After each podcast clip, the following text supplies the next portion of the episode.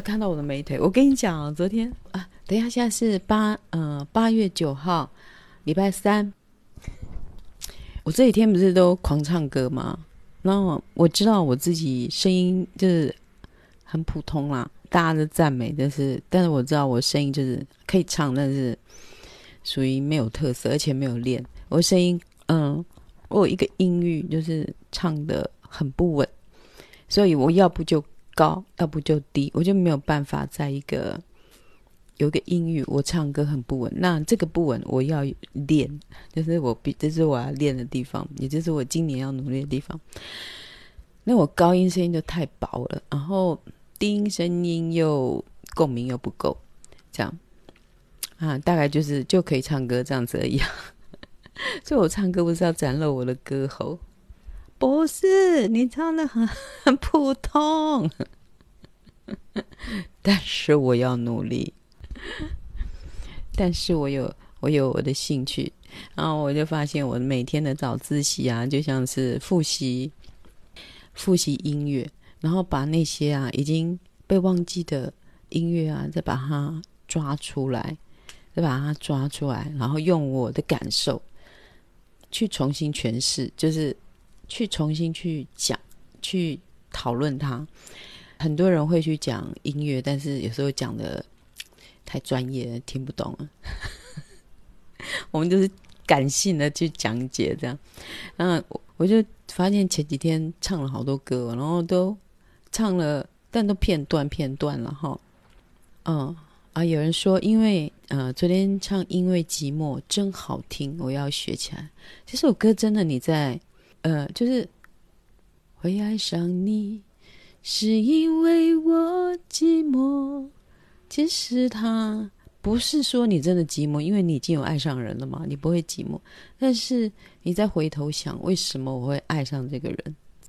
啊？那不过是因为寂寞。那你也知道，我也知道，这样是一种有点豁达，就是稍带悲伤的豁达，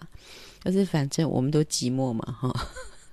就这样子一起，就也没有想要一起生活，但是就这样子，可能就是因为寂寞吧。然后再来就是我发现我唱了好多我以前都不唱的歌啊，哈。是你违背我，就是这一种我以前根本就不会去听，也不会去唱歌，但是我现在就是很爱唱。不过我真的，我以前最喜欢的音乐，在艺人里面啦，就是歌手啊里面，我过了那个金韵奖时期，我最喜欢的歌手创作人就是黄韵玲嘛。那我一直都没有唱到他的歌，因为他的歌是属于要听音乐的，他不听音乐的跟我的当时的年纪是相符合的，并不是要来唱来悲戚的，就是不是撒狗血那一种。我们现在并不需要，就是我们这个年纪好像撒狗血蛮适合的。是你违背我，这种唱起来很适合，可是在年轻的时候你就不会去唱这种歌啊。会觉得我怎么那么老气啊。那所以我那时候是喜欢黄韵玲。那黄韵玲的第一张专辑啊，其实黄韵玲的第一张专辑也是我刚进唱片圈的时候。那我那时候做的歌手是他的好朋友，叫李宝琦。那后来我们叫他宝宝，后来就因为他没有真正红起来，所以他就变成了合音，他就一直在音乐圈里面担任合音。然后有一次他还跟我联系上，然后我一直觉得，因为他们都是那种台北的小孩，然后自信满满，然后我都觉得我很就是自信满满的女孩子，跟我年纪都一样，所以我都是很安静的。那我就觉得他们不会喜欢我，他们一定会觉得我很无聊，就是要一起出去玩啊，跳舞啊，我也不要，我也就是那边扭扭捏捏这样，或者是要干嘛，就是我就是很扭捏的、啊。我的20岁到唱片公司扭捏，一个很扭捏的人啊。但是我还是在那个圈子活下来了。因为那边的唱片公司人都是非常有个性，非常有个性的人，所以我在里面就变得比较，就好像弱小这样子，其实小白兔啊，跳错丛林了这样子。那可是我一直跟宝宝没有，就是感觉我好像跟他没有什么太深刻的接触。可是后来过几年之后啊，就是我们开始有脸书之后，宝宝就常常出现在我的脸书上，我就觉得说，哇，原来当初他对我的印象是很好的，而且那个意识形态好像还是一样的，虽然他看起来像个外省人，但是好像还跟我的政治意识形态是蛮接近。可是因为他们在音乐圈嘛，就是很难表达自己的看法。然后他一直叫我说去台北找他，但是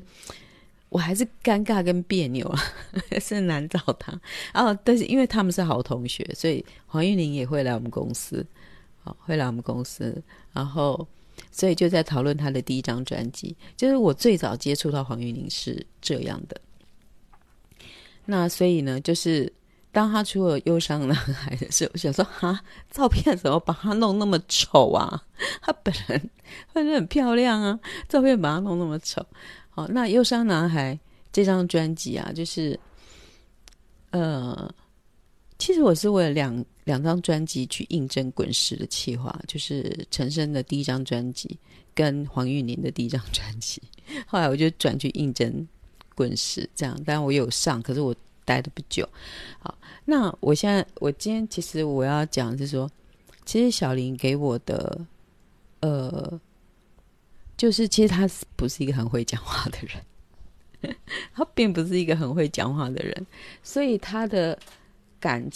情感，他的真实的样貌都会从他的音乐里面去表现。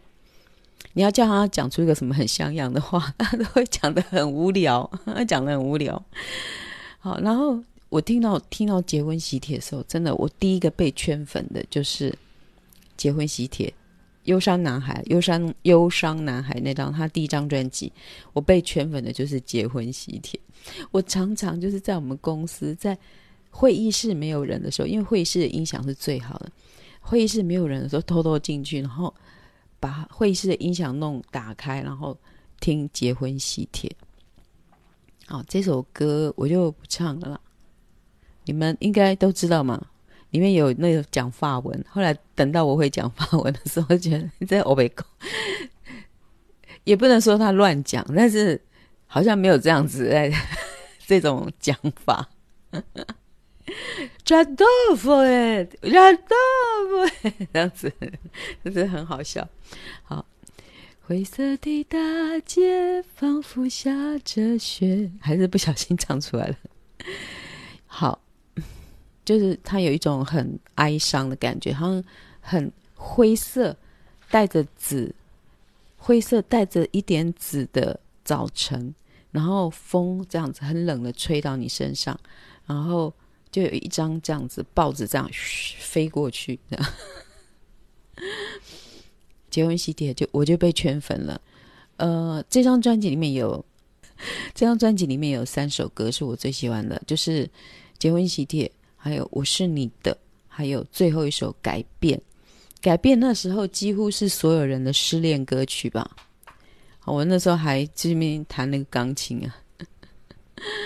这是所有人的失恋歌曲。改变虽然很简单，但是很多人爱，在我们那个时候啦，到现在还是有人在唱这样哈。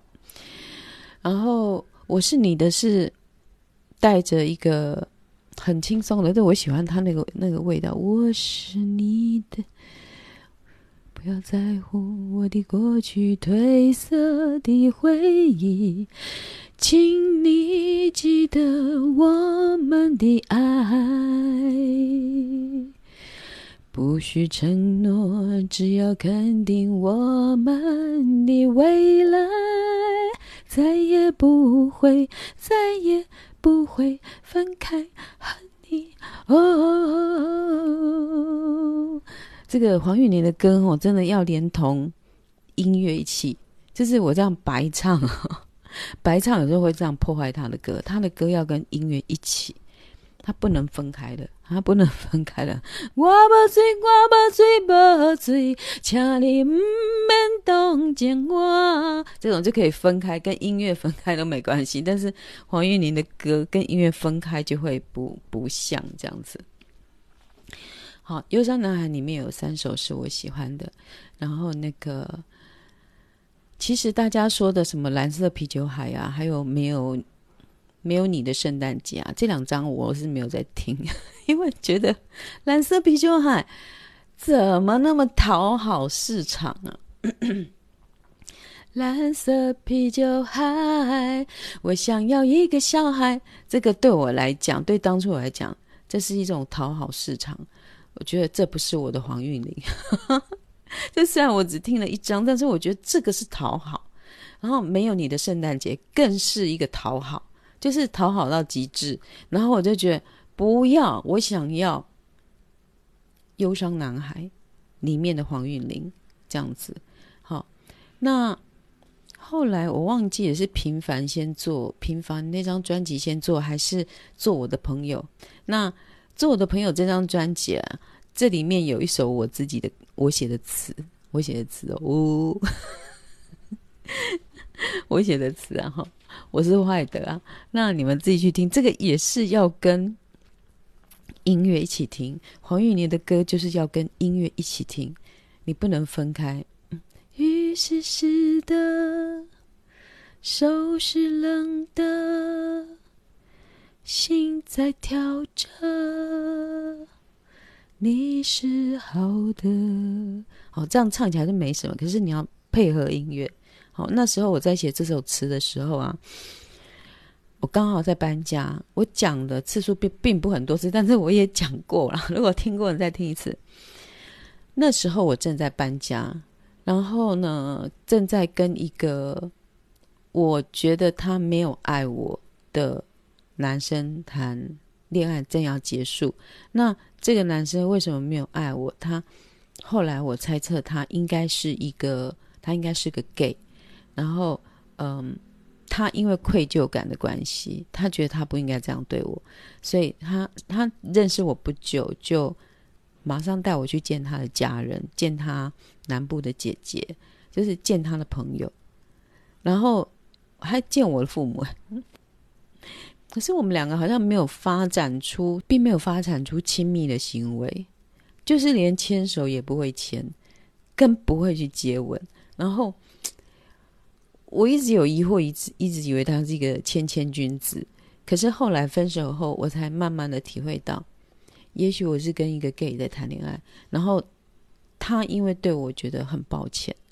我没有说他不好，他只是想说试看看是不是可以去喜欢上一个女生，然后去向他的家人证明说他不是不交女朋友，只是交不到他喜欢的。所以他要交一个我看起来很体面的。我就被带去见父母啊，见家人啊。就是也许他那时候在我们那个年轻的时代啊，年轻时代，我们很年轻，在我们那个时代，就是如果你是同性恋的话，就是可能你就是会被揍，你知道吗？就是会被揍。所以他跟我分手的时候是在很早就说，我就感觉他的冷淡，所以有一次他就跟我约在金石堂门口，他就送我一本书，然后就说：“美英，你是一个很有才华的人，那我们就是到这里这样子。”然后送我一本书，叫做反正就是。送我一本是看起来是很有才华的人看的书，然后就这样分开了。因为我也没有感觉他很爱我，只是觉得很疑惑。那但也是有受伤一阵子。后来我慢慢的理解到，他也从来不承认，他也从来没有对他身边的好朋友提过吧，因为我也认识他身边的好朋友，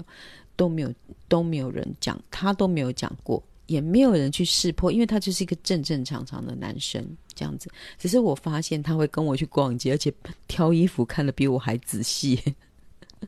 他会很仔细的看材质，然后什么什么这样子，是一个非常有 sense 的男生。那后来我再度的回想起这一段，就是我不会觉得他欺骗我，或者是他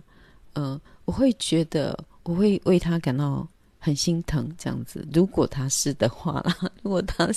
不是，就是我误解了，就是我不够性魅力，就是他连牵我的手跟接吻都不会，然后牵手还是我要牵他，就是连牵手都牵得很别扭，这样子。好，就是如果不是，就是我误会了，我性魅力不够。然后但是我想他是，但我在想他一定想说不要再跟我碰面了，因为他曾经伤害过我，他又半伤害又半欺骗。那可是我自己会觉得说，其实不用我好想要，因为他就这样躲起来，不会跟我联络。然后是唯一我失去联络的男朋友。但是真的要硬找的他也可以，但是我觉得如果让他尴尬就不要。我只是想要跟他讲说，如果你是的话，没有关系啦，没有关系，我们会是好朋友，这样子。好，然后呢，到黄韵玲的，就是黄韵玲，我今天是要讲黄韵玲的回顾，我对她我喜爱她的音乐的部分哈，就是做我的朋友里面，里面还没有完全是我最喜欢的一张专辑，叫做黄韵玲的黄韵玲。好，但是大家都会把这张专辑叫做出发，这张专辑出发，这张专辑的里面才是全部都是我喜欢的歌，那真的就是真正的我认为是真正的黄韵玲。然后我听歌都是听创作者，就是我看作品，看艺术品，我都看创作者的心啊。我不知道为什么我就是会这样去看，那我不知道创作者自己本身是不是这样想。那我觉得蓝色皮球还有没有你的圣诞节是他配合市场的作品，这样子。配合市场的作品也有出自内心很想做，像他做的心动那一，我觉得那个是他想做的。那蓝色皮球好跟没有你的圣诞节，我觉得是他不太想做的。然后呢，出发这一张专辑里面全部都是想要突破一些东西，只有出发这首歌比较正常。但是出发的歌词很好。那有一次我弟弟失恋嘛，那时候我跟我弟住在一起，然后我就在播放黄韵玲这张专辑，然后就播放了出发，我看一下哈。真的要丢掉昨天的不快乐，好，要把过去放在角落，必须往前走，必须学着自己承受。然后我弟弟听了很感动，我弟以为说啊，这也在安慰我，然后播放这首歌来安慰我。其实我没有想到要安慰他，我只是刚刚好播放了这首歌。但这首歌真的是是一个你结束了一个关系，或者是你结束了一个你觉得很糟糕的事情，很挫折的事情。当然这首歌是写情歌啦，它是情歌，就是它是受伤之后要重新出发。这首歌真的非常有疗愈。真的要读到我不得不唱，因为小队长把歌词抓出来了。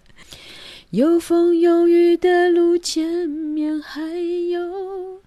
要怎么选择属于我的生活？站在原地不动，或者叹息年华已老。好好，我已经有稍走音跟稍唱不对。好，谢谢小队长的歌词支援哈，谢谢支援。然后那黄韵玲这张出发这张专辑里面很多歌都是想要破格的哈。月光游泳池哒哒滴哒，就是它的节奏跟它的他的重的点就是很不一样。我还记得黄韵玲是说他想要用5个节拍或9个节拍，不要每次都1 2 3 4 1 2 3 4，他可不可以用9拍啊？1 2 3 4 5 6 7 8 9 1 2 3 4 5 6 7 8 9，就是我还记得他好像有讲过这样子的事情，但是这里面的音乐跟节奏就是非常的特别，那是他想要的。然后里面像比如说里面有一首歌，我看一下，我还是有做个笔记，叫做叫做什么，哒哒哒哒哒，就是他去一场音乐会，然后那个叫音乐会，那个音乐会就是他去了一场音乐会，然后所有人都是爱音乐的人，所以他回家就是痛哭了一场，就是怎么有这么多爱音乐的人在一起，然后自由的表现这样。好，那出发这张是很好听，然后再来更好听的出发这张我很喜欢，但是它不好唱，它不好跟着唱，但是它有一张专辑，我不知道它专辑名称叫做关不掉的收音机，还是叫平凡，还是叫3个人的晚餐，应该是关不掉的收音机。可是我在我的 Apple Music 找不到这些我最喜欢的专辑，我发现应该是版权的问题，那时候应该是在友善的狗，反正就是很多版权的问题，所以 Apple Music 竟然没有放他这几张专辑，我必须要到 YouTube 去找人家那种 copy 的。他那张专辑就是3个人的晚餐，没有人开口交谈，窗外星光斑斓，也没有人哒哒哒，3个人的晚餐，怎么吃也吃不完，因为我不知道该如何道晚安。就是平凡，这张专辑叫平凡哈，这张专辑非常的好听，就是歌词之源我刚刚已经唱完了，看我越过落地玻璃窗，我努力把眼光放向远方，隔着白色的烟雾，没有人说抱歉，也没有人哭。好，这个是前面，就是平凡这张专辑是最好唱的，然后也最好听，我也很喜欢唱这张专辑，但是它就是不是那一种可以让你，那是那个年纪的我，30岁20岁到30岁的我那样的小姐那种清纯的心会去喜欢的歌。好，那我现在再重听就会回到那种很清纯的心的感觉，这样子。那要听黄韵玲就是要连音乐一起听，但是他没有办法让你只听歌啦，只听他唱歌，他是整个包容的，整个跟人生跟音乐是在一起的。那后来最后这几张专辑，其实我也帮他写过文案，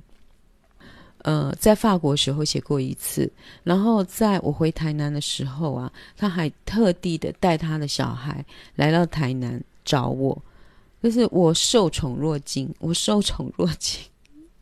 我想说写个文案就写个文案，你不用来找我，然后你可以不用来找我，可是他就是那么诚意的，就是从台北下来台南，然后我就约他在一个比较隐秘的餐厅，隐秘就是也没有多隐秘，就是振兴街的巷子里面，然后他就跟我说他想要做的是什么，想要我帮他写文案。那其实他这张专辑叫做出手之物，其实这张专辑在很久以前他就说要做了，可是就一直没有做，到最后要做的时候他亲自下来找我，因为他可能觉得说跟我讲了好久，好几年了，真的是好几年，搞不好法国那张就是没做成，然后回到台湾才做。他就请我做写他的文案，然后他就给我一些他想要的稿子，出手之物其实跟圣经有关，就是跟圣经里面的一篇什么有关。那时候他还想说要不要改那个我在我的部分了，我不知道在他们公司的部分，对，我不知道他在他们公司的部分他们是怎么讨论，但他跟我对话的部分，他是跟我讲说出手之，我就没有，是我主动跟他说，你一定要用出手植物来做你的标题，重量感才会够。就是其实我们已经到了不需要跟年轻人去争谁是最流行的，但是我们要做出有重量感的东西。但的确我听了他的歌之后，我很幸运，就是我可以先听到 demo， 我听到 demo 的时候就觉得说，这是一张非常要怎么讲，很认真的专辑，而且是黄韵玲她内心很圣洁的部分，很圣洁的部分，她用那个部分来做音乐。好，那我这张专辑我特别喜欢一首歌叫草根，草根他是拿一首诗，向阳的诗来做，然后我不知道为什么我就是莫名的喜欢那首歌，那你们可能都不会喜欢草根这首歌。我又想要放给你们看听呢。草根因为他很重，他就是一个很慎重很圣洁的心去做的。然后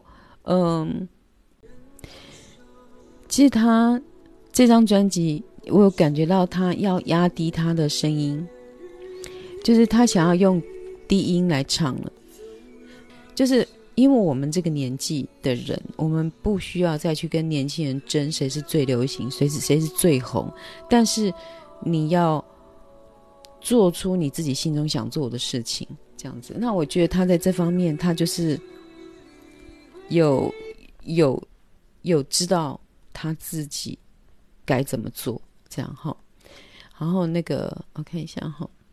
即使在莽撞，在剧烈的缠绝，我也会揉去深感人生难受。哒哒哒哒哒哒哒哒哒哒，这是向阳的诗啊。黄韵玲的歌有一些很好唱的，就是我就是喜欢你现在的样子，这首歌也很适合哈。我就是喜欢你这样的脾气，又是哒哒哒哒哒哒哒哒哒哒，我就是喜欢你现在的样子。其实黄韵玲的歌里面，如果她有在做一些，她的歌里面很纯真的，里面都是，就是这首歌可以说是一个代表。我就是喜欢你现在的样子，然后所以她也是在告诉她自己，我就是喜欢我现在自己这个样子，我就照我自己这个样子去过日子，去做音乐。那你如果看她本人，她就是。但是都每次都素颜你可以看到他，如果你有在他的脸书上看他每次照片，就是照相就是素颜，然后就是那样子。他没有像所有的女明星都要化妆啊什么鬼的，他就是只有正式场合他才会化妆，其他所有的平常的日子几乎都是素颜然后其实他写喜欢你现在的样子，你可以看创他喜欢你现在的样子，其实就是希望我自己喜欢我现在的样子，所以我也喜欢你现在的样子。你不要装作一个样子来让我，让你装了我也得装，大家都好累哦，不要这样子所以其实有时候在 KTV 我会点这首歌，好，虽然这首并不是我最喜欢，但是我觉得好很好唱。好，好啦，黄韵玲就是我的音乐早自习的部分就做到这。我看我讲完没有？其实黄韵玲的歌我要讲的有很多啦，还有《美好的岁月》，它有一张叫《美好的岁月》，里面有一首我写的词叫做《简单的事》哈。然后再来，做我的朋友那一张，他试图的要把原住民的音乐放进来。哒哒哒哒哒哒哒哒啊！哒，我以前很会唱，现在怎么都不会。哒哒哒哒哒哒哒哒哒。然后，做我的朋友里面，做我的朋友这张专辑感觉没有卖得很好，但是里面有我写的歌，叫做《我是坏的》。好，那标题叫《我是坏的》，可是歌词里面没有一句歌词里面只有一句是你是好的，因为就是那时候刚我刚才讲到一半了，就是刚搬家，然后搬家的时候我就坐在搬到一半，我就坐在纸箱子上，就是前面叠两个纸箱，然后我屁股坐个纸箱，然后我就开始写这样子就开始写，就是要我自己的歌词要背出来我还蛮困难的。好，就是伞是你的，树是我，因为你知道两个人相处在一起久了，总会有一些东西是混在一起。那我那时候的情境是两个人是分开，然后女生就是带着一些行李然后要离开，然后坐在车上，所以是雨是湿的，手是冷的，心在跳着，你是好的。这个你应该是男的你，不是女的你。好，因为我写的是我是一个不好的女生，因为我辜负了对方对我的爱，这样子哈，应该是那次跟 gay 相的那次的分手是跟他的分手。那时候我的心情是这样，我觉得他很好，他没有要侵犯我，他是一个谦谦君子，都是我自己在那边闹，都是我怎么你为什么不怎么你为什么不怎么样这样。那我就觉得我分手之后觉得我是坏的，他是好的，就是这样子，是这种情况下写出来的歌词。那时候在搬家就坐在纸箱上，然后我就觉得他对我又没有不好，他只是谦谦君子。然后我就在那边闹说，那你怎么不怎么样，你怎么不对我怎样，你怎么不对我怎么样。可是我这是正常女生的要求啊，所以我才会写出这种雨是湿的，手是冷的，心在跳着，你是好的，是男的哦，男的是好的，路是长的，话是真的，车在跑着，你是好的。这全部都是就是一个片段一个片段，然后你说的是什么跟什么，为什么要什么，你问的太多。你说的是什么跟这个你呢就是我了，我说的我就是我，你为什么我们为什么你没有亲我为什么你跟我交往，然后你感觉你有在追求我，可是你没有亲我，为什么要什么，你到底要我给你什么，怎么都没有跟我要，没有跟我要。然后就是男生会觉得他会觉得我问就是好烦啊，好烦跟女生交往真的太麻烦了，就是那时候是这样的心情，我搞不清楚我可能是跟 gay 谈恋爱，所以我才会写出我这首歌词这样子哈。然后伞是你的，树是我的，秘密留着，你是好的、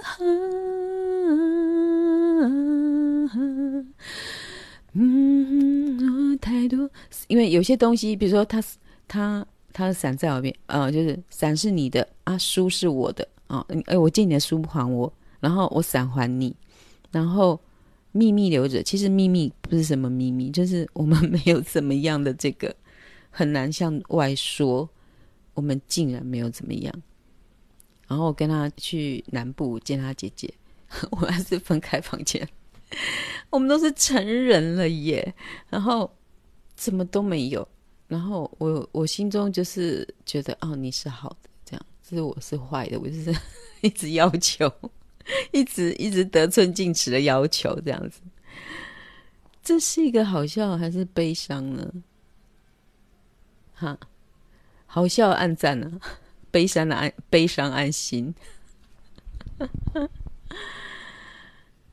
这首歌是这样来的。那歌曲早自习竟然讲了40分钟，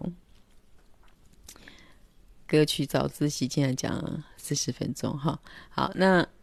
来讲我儿子好了，他快回来了哈。那我昨天就收到了2封台大寄来的那个信函啊，然后我就发现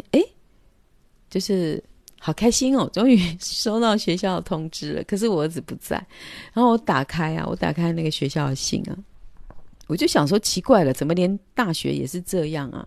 就是大学的那个文件的格式我真的我没办法看，我就直接拍照给我儿子。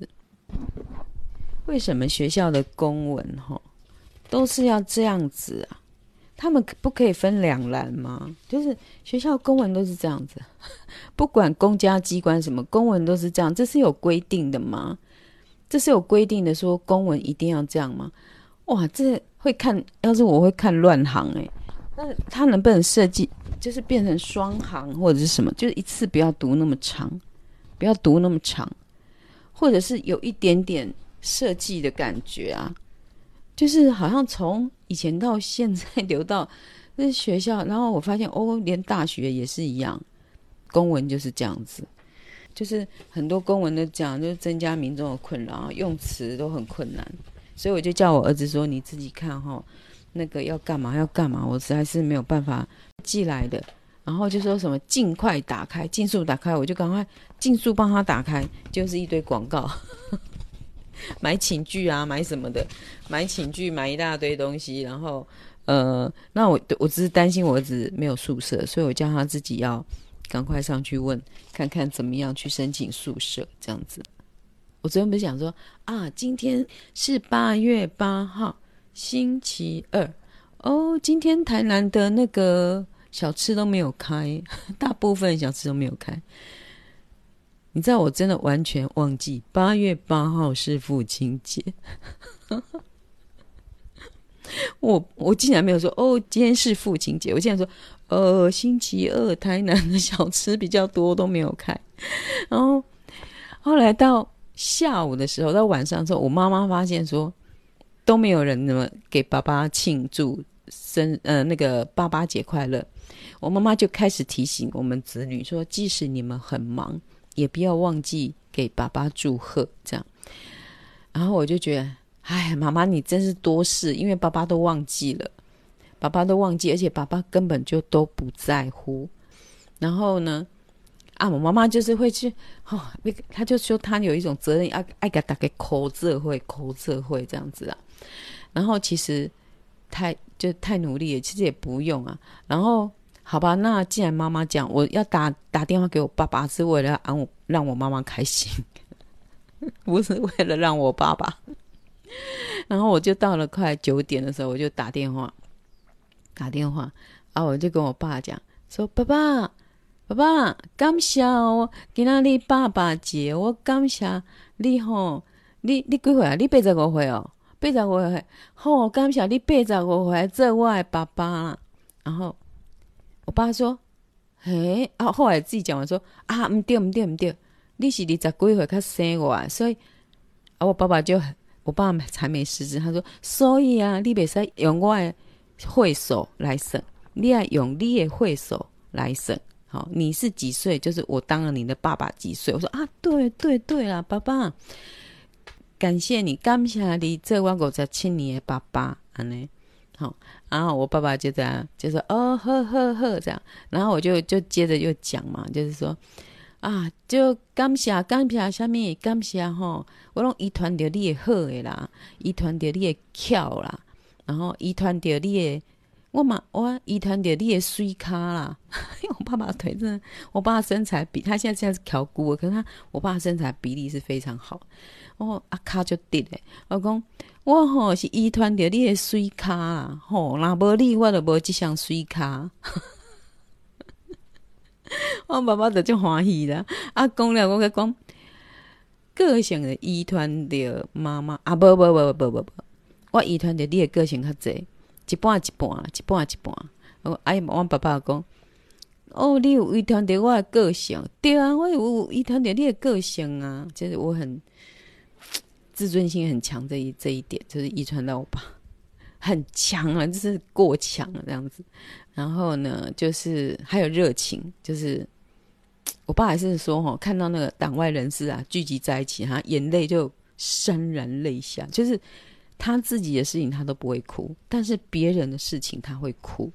就是整体的社会的大众的那一种事情他会眼泪会流下来，可是讲到他自己的事情完全都没有感觉，完全都没有情绪这样子。然后呢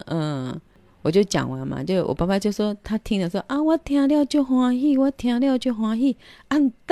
是哪一个呀？你是一个啦，我讲爸爸，我是梅姨啊，我57岁，这个是梅姨啊。倒一个，讲遮久啊，我煞唔知影你是倒一个呢啊！我讲我梅姨吼啊，梅姨啊，对了对了，你57岁了，你57岁了，好安尼，然后就很开心的挂电话，这样子，好吧？那今天就讲到这里，好，今天就讲到这里，谢谢大家，好，大家就这样子哦，好，拜拜，祝大家今天都过得很好，拜拜。